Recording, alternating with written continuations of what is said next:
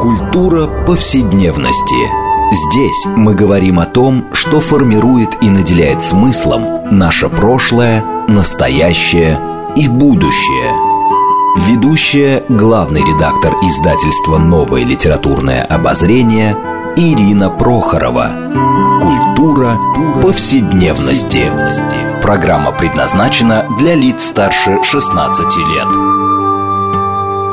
Здравствуйте! Мы продолжаем цикл передач под общим названием «Культура повседневности». Напомню нашим радиослушателям, что эта программа посвящена разнообразным темам, связанным с нашими ежедневными практиками, различными укладами жизни, всему тому, что мы часто пренебрежительно называем бытом.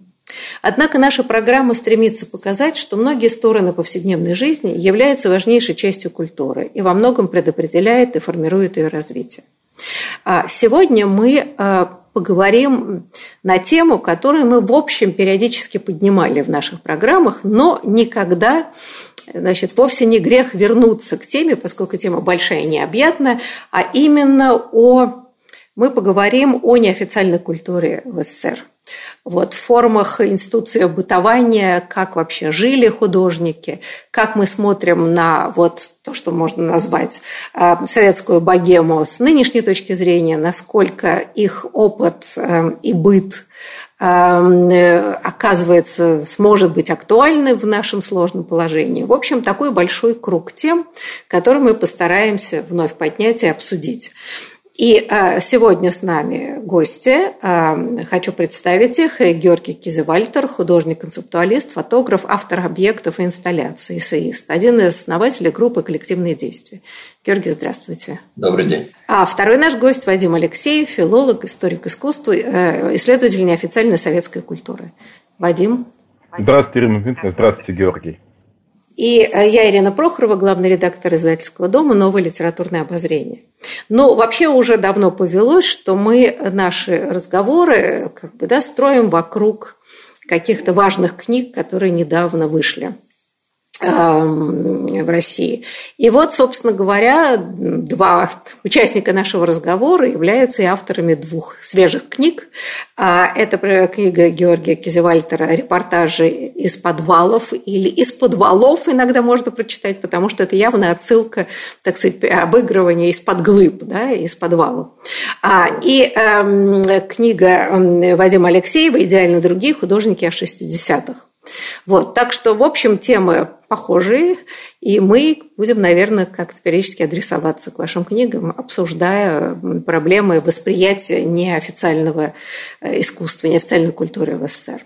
Вы знаете, ну, я хотела вас спросить, начать, прежде чем как бы, попрошу вас описать еще раз быт и формы бытования а, а, этой неподцензурной культуры.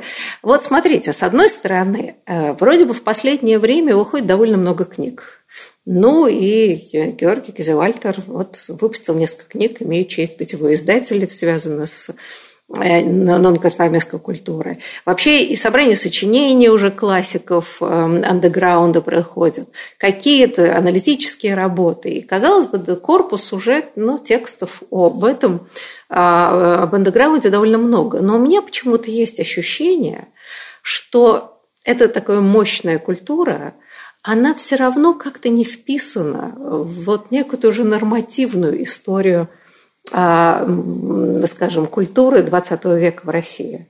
А правильно ли мои ощущения? То есть есть, с одной стороны, работы, есть еще живущие художники, но какое-то ощущение, что эта культура как бы стояла особняком, так она и продолжает быть.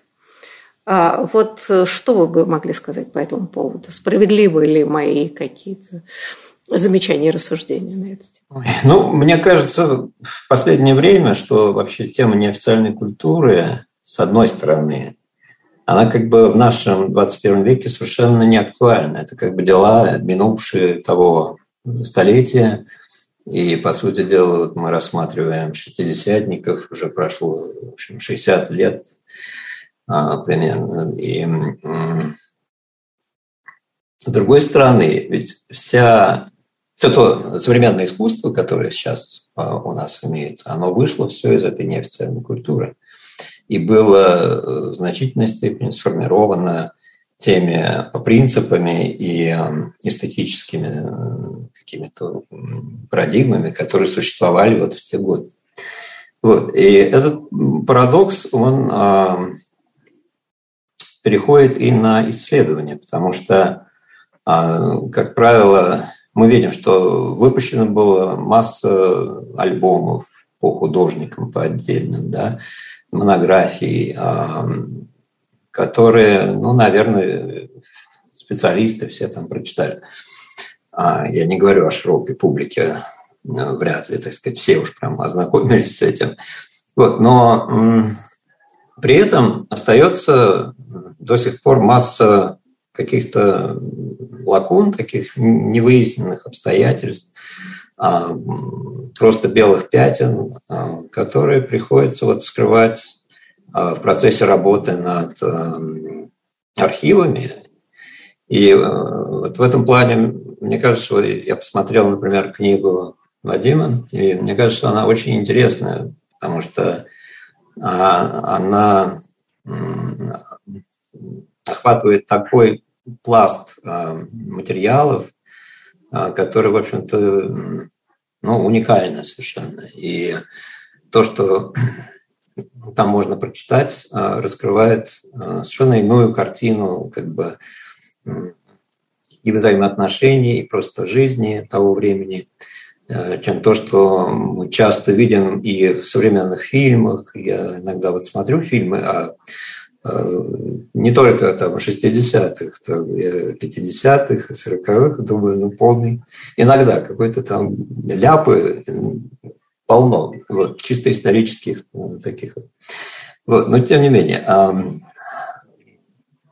например, вот интервью с э, Лидией Мастерковой, которая, как я понимаю, является центральным в этой книге, действительно уникальная, потому что эта художница но она, по-видимому, вообще стремилась э, по жизни к уединению такому, к как бы остранению от э, широкой публики. И за счет того, что она рано уехала в 1975 году, то практически здесь она никому особо и неизвестна.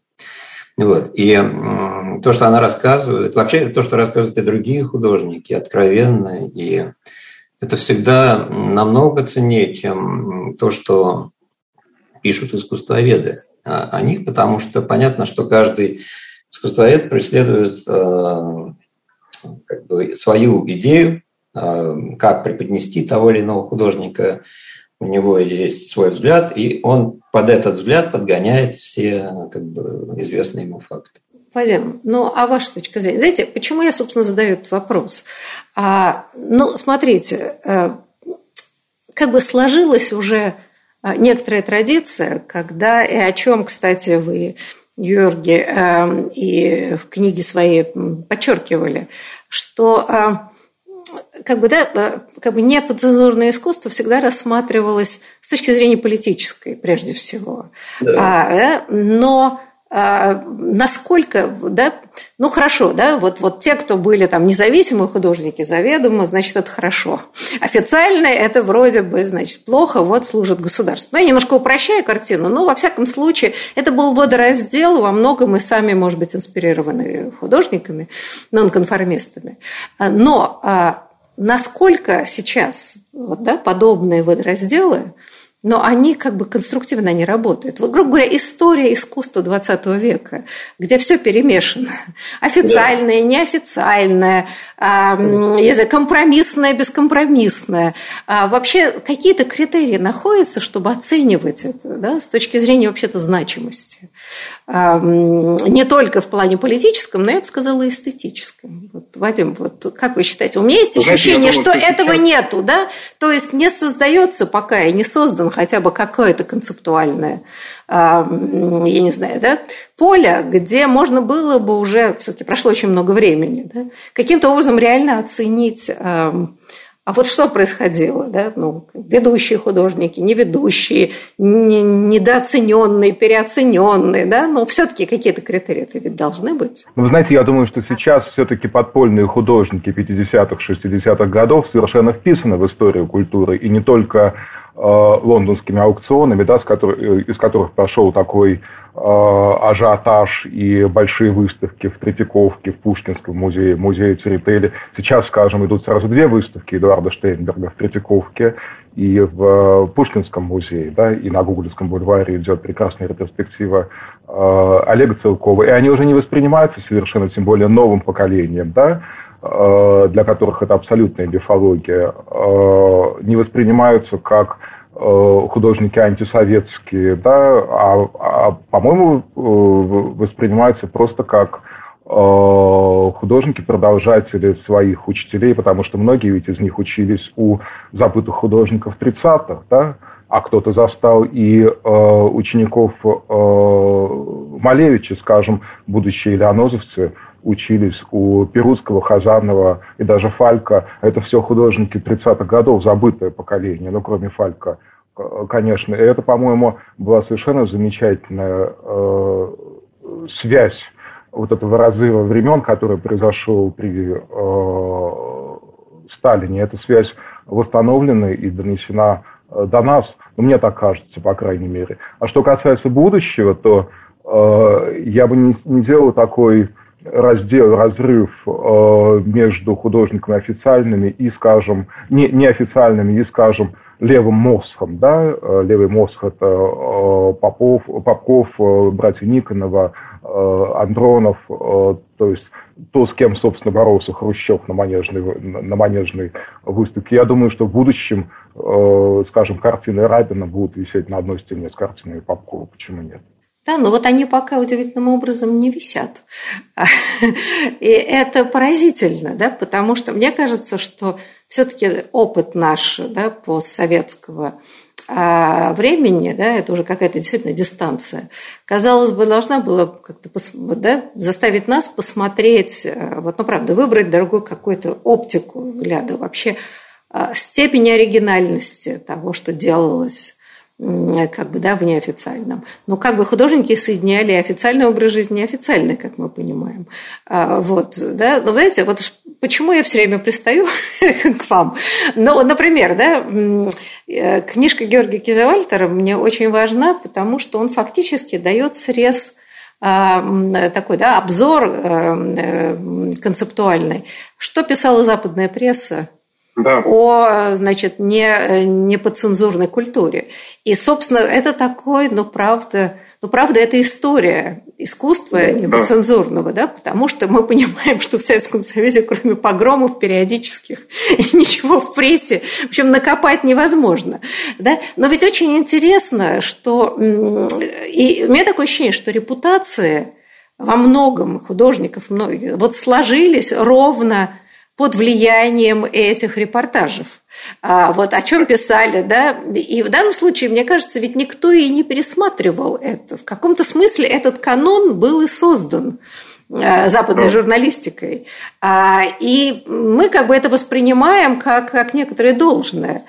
Но ведь э, во многих этих репортажах, кстати говоря, там и были ирони... какие-то иронические и критические вещи. Например, что да-да, это, конечно, вот там художники живут в этих подвалах и так далее, но очень мало реально талантливо кто-то там писал, да, и несколько. А вот как к этому относиться? Насколько это было справедливо, насколько несправедливо? Вообще перекос э, в сторону политизированности, антисоветскости, он, конечно, сыграл очень э, плохую роль. Я думаю, что очень многие художники, скажем, я прекрасно помню, как ужасался этому Владимир Янкелевский, очень э, жалели о таком восприятии, и в первую очередь о восприятии на Западе, когда в перестройку э, раскрылись двери, раскрылись э, границы, и э, уже на них был наложен штамп, как на э, художников антисоветчик, так скажем, клише было называть Оскар Рабином Солженицыным в живописи, да, вот. Но это, конечно же, не, э, не так. Но, с другой стороны, роль иностранных корреспондентов, а книга Георгия действительно очень интересна. Я прочел внимательно все эти статьи, о которых мы знали только по доносившимся именам э, корреспондентов, как э, Питер Осмос или Хендрикс э, Смит. Они же действительно дневали, ночевали в подвалах и на чердаках у художников и были связью с внешним миром, как для художников, так для диссидентов, так для форцовщиков, то есть для всего того неофициального мира, который тогда сложился в 60-е годы.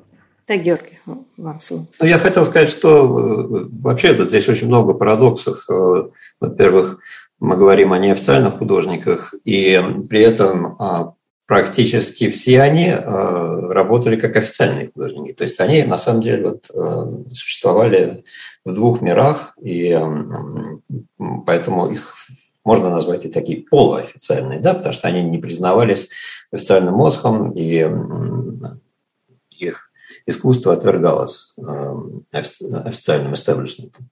Вот. Но что касается вот, эм, э, темы этой книги, э, репортажей, а, там действительно важно то, что мы получаем как бы другую точку зрения все-таки. А, смотрим на себя как бы другими глазами, глазами вот этих корреспондентов, которые часто описывают ну, может быть, похожи, но несколько под другим углом. Или они дают какие-то такие комментарии, которые открывают совершенно иные стороны и события, и, и творчество того или иного художника. Вот. И, кроме того, просто вносят те детали, которые, скажем, наши художники или наши а специалисты и не видели, и не могли знать. И это было, в общем-то, для меня во многих случаях такими большими важными открытиями, потому что мы можем, э, сопоставляя какие-то точки зрения уже известные нам, да, вот опять складывать такую мозаику из, из разных источников. Нет, ну вот, вот, собственно говоря, э, если в сторону отставить а, идею политического противостояния, а. да, а, а вот э, то, что многие э, западные, ну, эксперты, да, фактически журналисты, угу. писали вполне себе, что это многое вторично, что там два-три имени интересных, остальных это, в общем-то, не очень, не очень талантливо, тогда как внутри страны да, критерии какие-то были другие. По принципу «старик, ты гений», это стояло, это как бы было бесконечное. Вот, вот здесь мне интересно, а, но а, журналисты же исходили из какого-то более широкого художественного контекста, в который они были включены, а художники были выключены, они не могли видеть да, да? Вот, вот э, строго говоря, э, вот что меня интересует, насколько справедливые э, никак не умаляя вообще выбранный способ да, выстраивать себе территорию свободы. Насколько справедливы были эти оценки эстетические? Ну, конечно, с точки зрения вот, развития искусства, многие художники как бы за счет того, что действительно, вот как вы сказали, они были отрезаны да, от, от всего остального мира, они не могли не видеть э, того, что происходит на Западе, с одной стороны, а с другой стороны, они не получали э, адекватной оценки, на самом деле, их работ, потому что э, те, кто приезжали, конечно, э, либо говорили вежливо, о, как здорово, да, и, и как бы даже покупали у них как сувениры эти работы, там, и увозили с собой а, дома. Часто это просто висело где-то там на кухне или на чердаке. Вот. Но дело не в этом даже, а в том, что а, в истории модернизма очень важен был всегда момент а, времени появления, то есть э, контекст. Как бы ты сделал эту работу там в сороковом году, все, ты чемпион, так сказать, уже и имя твое занесено в историю искусства. А если ты повторил работу, которая была сделана в 40 году, в 60-м, значит, особенно это ни у кого интереса уже не уже Ты не уже эпигон в каком-то смысле. В каком-то смысле, да. Поэтому э, иностранцы часто приезжали сюда, смотрели на того же Инкелевского, прекрасно видели его корни там, откуда срослось все это. Вот. А смотрели еще на кого-то, тоже там понимали это. Но тем не менее, мы видим, что какие-то художники, а, шестидесятники, они прорвались вот сквозь эти десятилетия и, скажем так, остались все-таки в искусстве. То есть они не потерялись а, там э, в тех э, временах, а другие вот потерялись. То есть а, я хочу сказать, что то, что вот мы видим сейчас, то, что Вадим перечислил, там Штейнберг, э, Цулков и периодически выставляющиеся другие художники, вот. Конечно, их остается с каждым годом все меньше и меньше уже живых, вот. но так или иначе. И вот мы смотрим сейчас на многие работы Штейнберга уже по-иному. Смотрим как на какие-то прорывы, очевидные в, скажем, такой интерпретации мира, что ли. И здесь а, все зависит от оптики, да, которую мы а, используем при анализе. И я просто помню свои впечатления 70-е годы, 80-е и так далее. А, это совершенно разное восприятие, потому что восторженное восприятие первого времени, оно сменяется потом критическим и таким уже остраненным взглядом. А потом через, скажем, 10 э, лет вы опять приходите в мастерскую этого художника – и думать, а что, ведь это здорово тоже. Да? То есть как бы мы опять возвращаемся на, к тому же, может быть, по гегелевской спирали или нет, но э, так или иначе, но уже на другом уровне, да, мы смотрим, что, оказывается, там есть много интересного и прекрасного.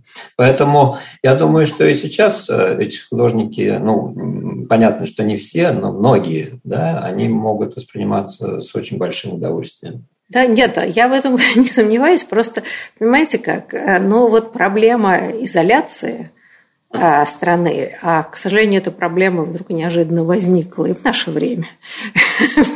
Э, да, и она возникает. Это как бы для творческих людей ведь может встать вот тот же самый вопрос. Каким образом да, можно продолжать работать, будучи в изоляции? А, не видя вот этого большого широкого контекста художественного достижений, потому что очень важно же да, понимать, где ты находишься и где само искусство, неважно, литература и все прочее, в данный момент, чтобы не изобретать велосипеды. Но вот насколько э, мне всегда было интересно, насколько все-таки эта изоляция, она не была, конечно, стопроцентная, но никакого системного знания художники получить не могли о том, что происходит Западе, на Западе. Да, это вот как раз э, Вадим э, в интервью, там же все время возникает эм, эти, да, как добывалась эта информация, где, где они видели картины, в каталогах, не очень понимая размеры даже картин, а, да, потому что, ну, не ясно. Понятно, что цвета, но как воспроизводство иллюстрации, мы понимаем тоже. Да. И вот эта попытку мозаику эту собрать, мне кажется, что это, во-первых, героическая какая-то история все-таки, да, такое интеллектуальное напряжение все-таки хотя бы придумать себе этот самый Запад, да, и попробовать встроиться в него. Но при этом это все-таки очень драматическая, в общем, ситуация, которую, конечно, бы не хотелось, чтобы повторяли художники, потому что, да, ну вот правильно вы сказали, ведь многие пропали. И пропали не потому, что они не талантливые, а потому что условия для дальнейшего развития просто у них не оказалось. Нам сейчас нужно будет, будет на перерыв, к сожалению, а мы даже не приступили к разговору, как обычно. А, но после перерыва я бы хотела продолжить э, а, обсуждение этой темы. А, и тему, которую мне хотелось затронуть, которая опять неожиданно актуальная, это вопрос о том, когда люди уходили из среды, эмигрировали, и что с ними происходило там. А, и насколько, насколько выход из этого, в общем, интересного, но замкнутого мира художественной среды а, советской, да, выход в какое-то более пространство, как, как сложились судьбы разных художников, и насколько это оказалось для них губительно или, наоборот, чрезвычайно продуктивно. Так что прошу наших радиослушателей не переключаться. Мы после перерыва продолжим важную тему о э, способе бытования так сказать, неподцензурной культуры э, в Советском Союзе.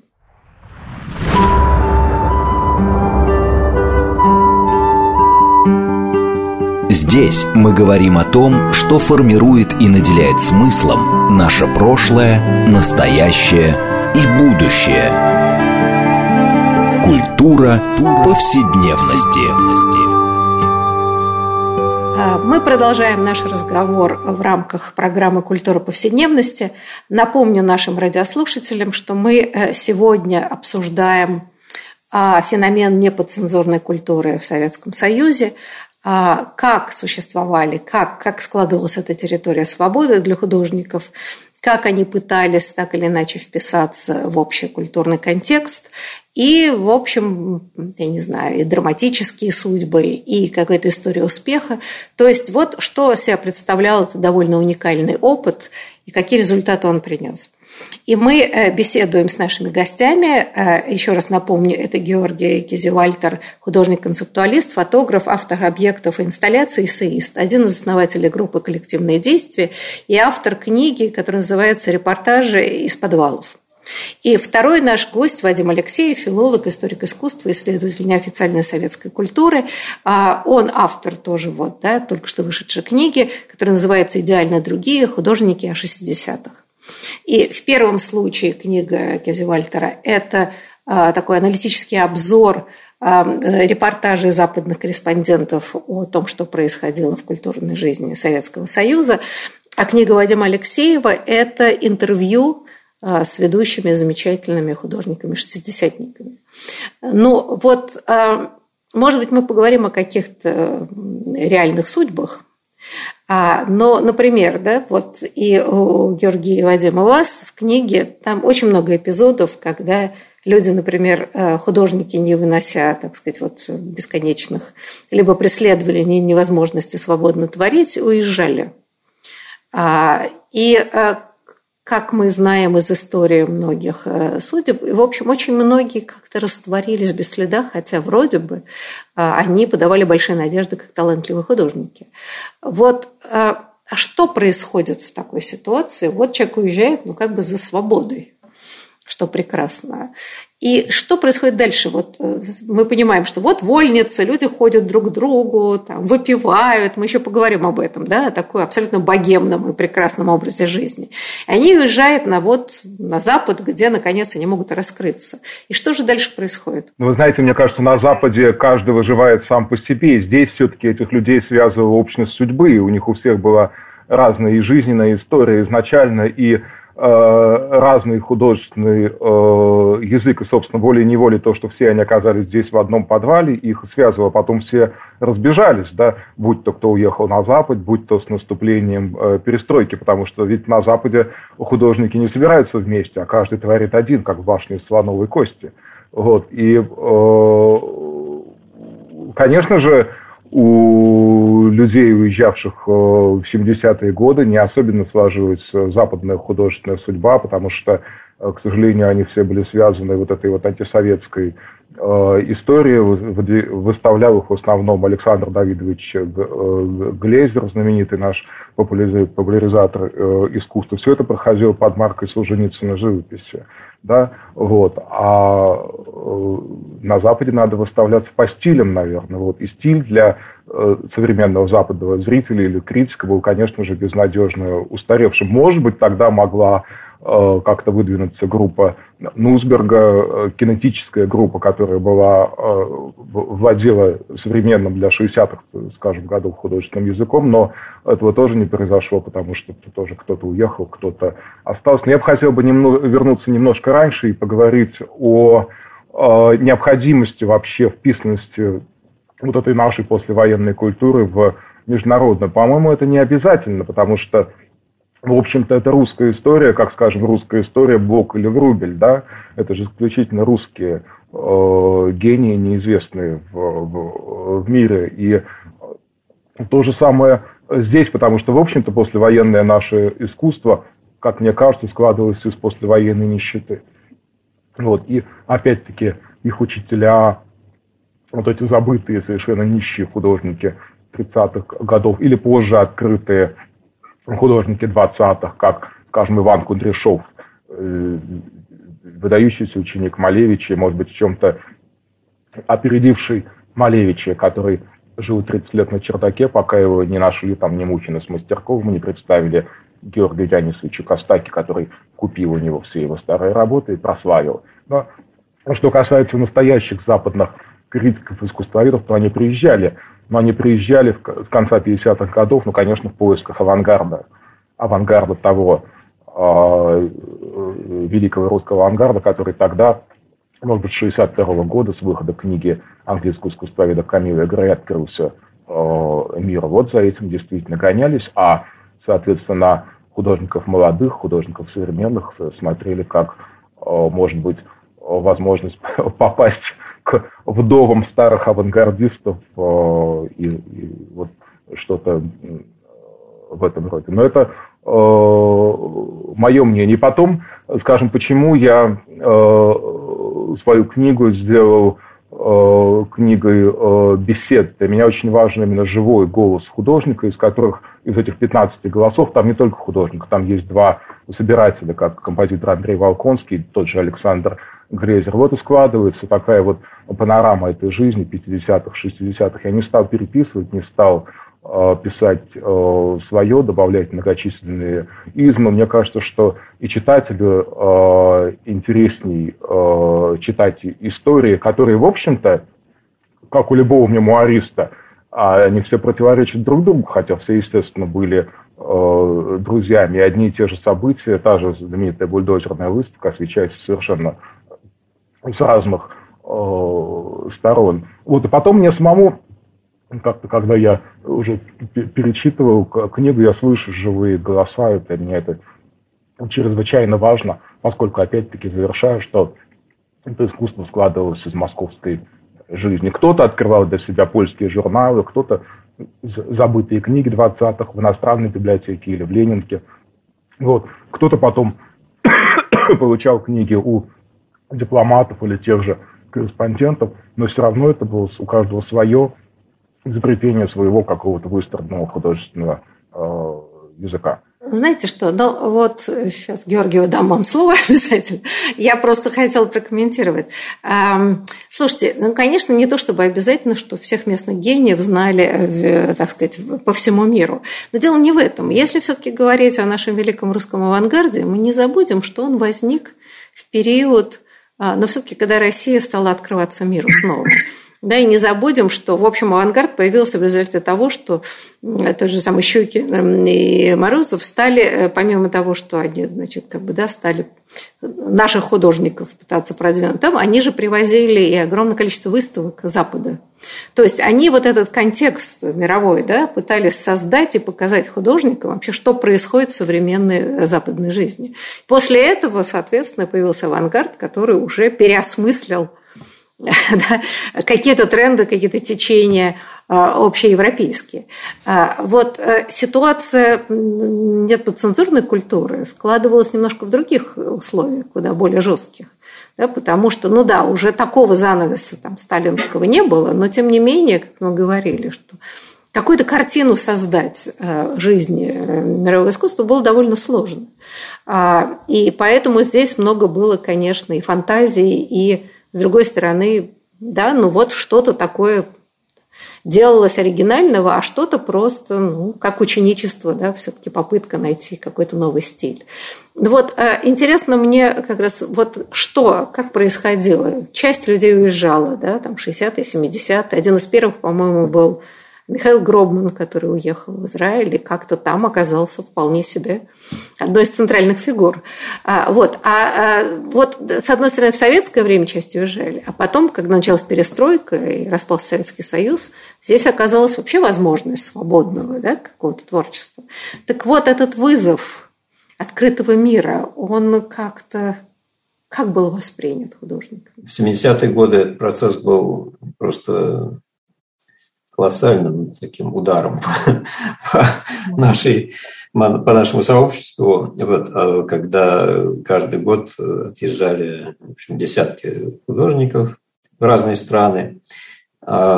И их судьбы отличаются от э, тех, кто уехал вот в перестройку и, или там в 90-е годы, в начале 90-х.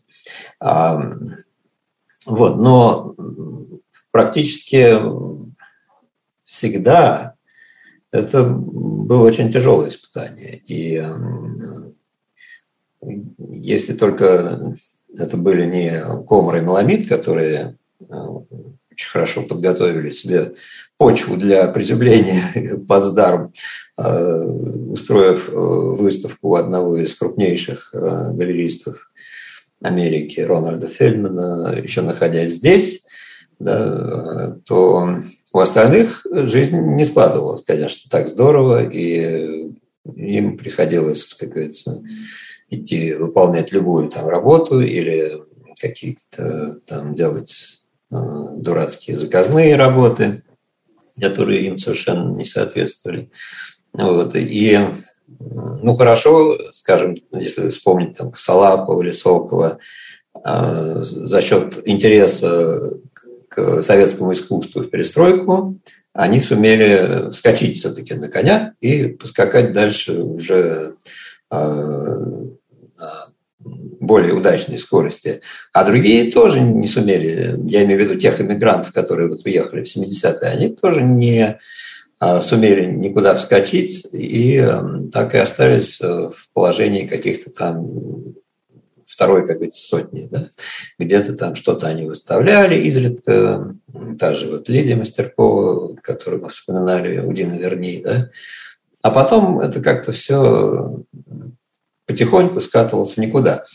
И те, кто уехали в перестройку, тоже, а, они ехали как раз вроде бы удачно. То есть в этот момент был а, огромный интерес, а, восторженные отзывы, Э, выставки по всему свету и так далее, и так далее. И действительно, два-три года все шло хорошо.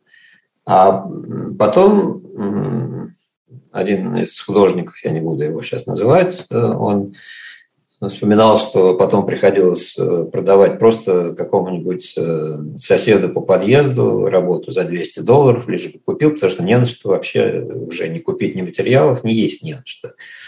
Вот. И э, в конце концов 90% э, уехавших вернулись обратно. Вот.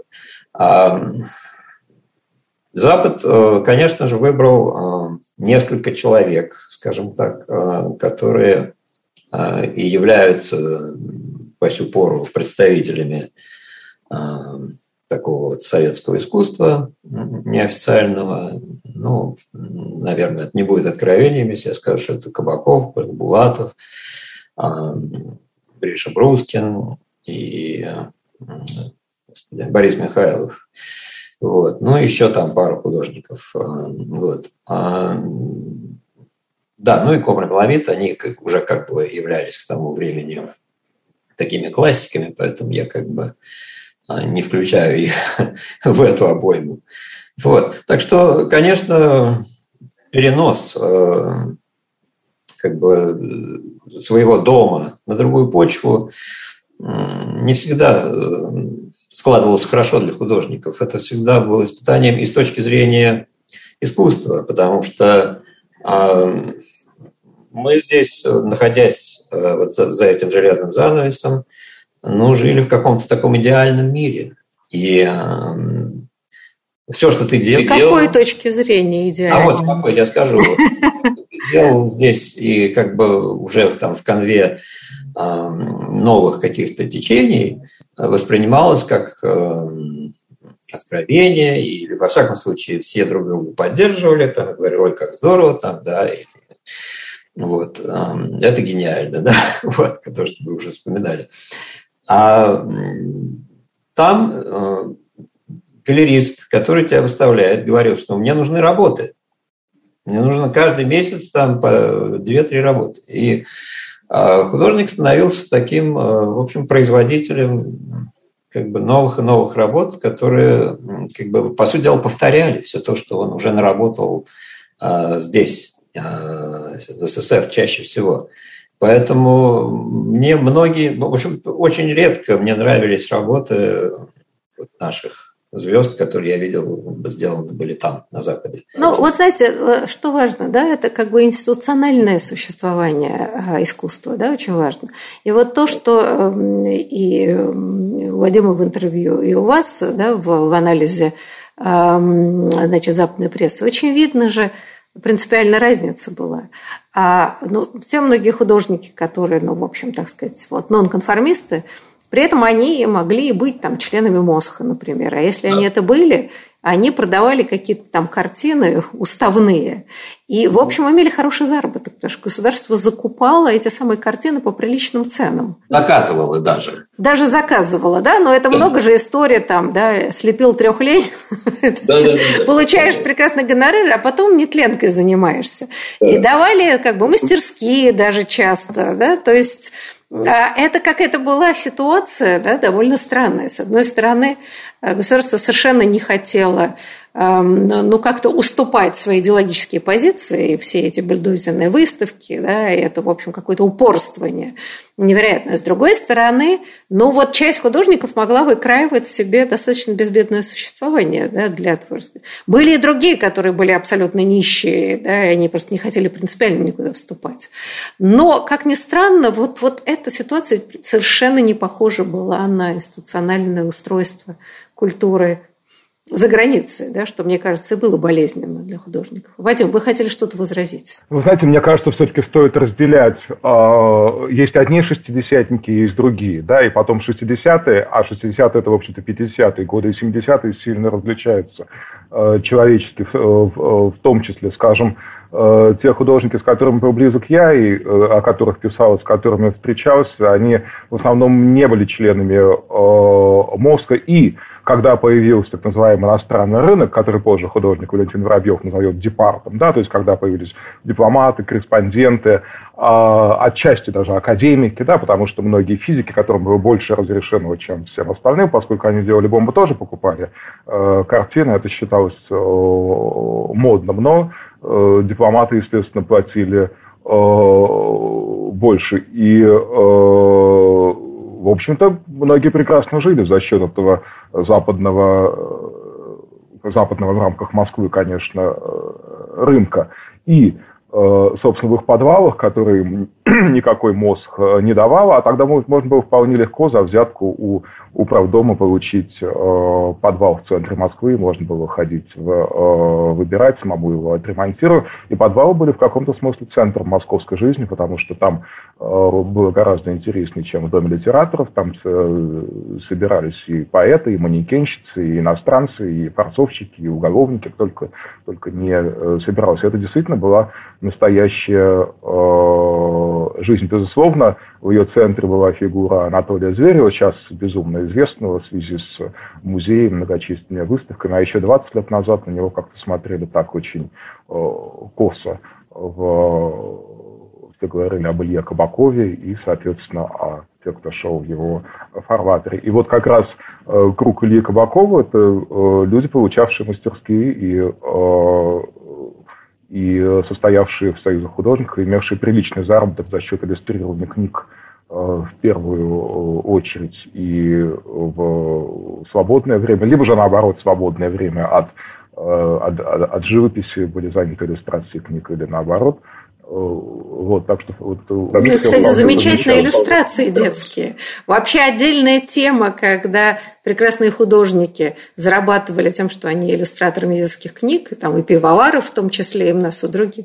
Так что, в общем, в этом смысле это было удивительно, как советским детям повезло. Ну, это был немножко уже другой э, круг, и со временем разрыв э, увеличился. С одной стороны, Эдуард Штейнберг изначально был такой богемной компанией, вот, потом э, скорее ему было интересно, конечно, компания э, Кабакова, компания, собиравшегося у него в мастерской на Средневском бульваре. Другой э, круг и другой мир. Мне, честно говоря, всегда был интересен тот мир более ранний,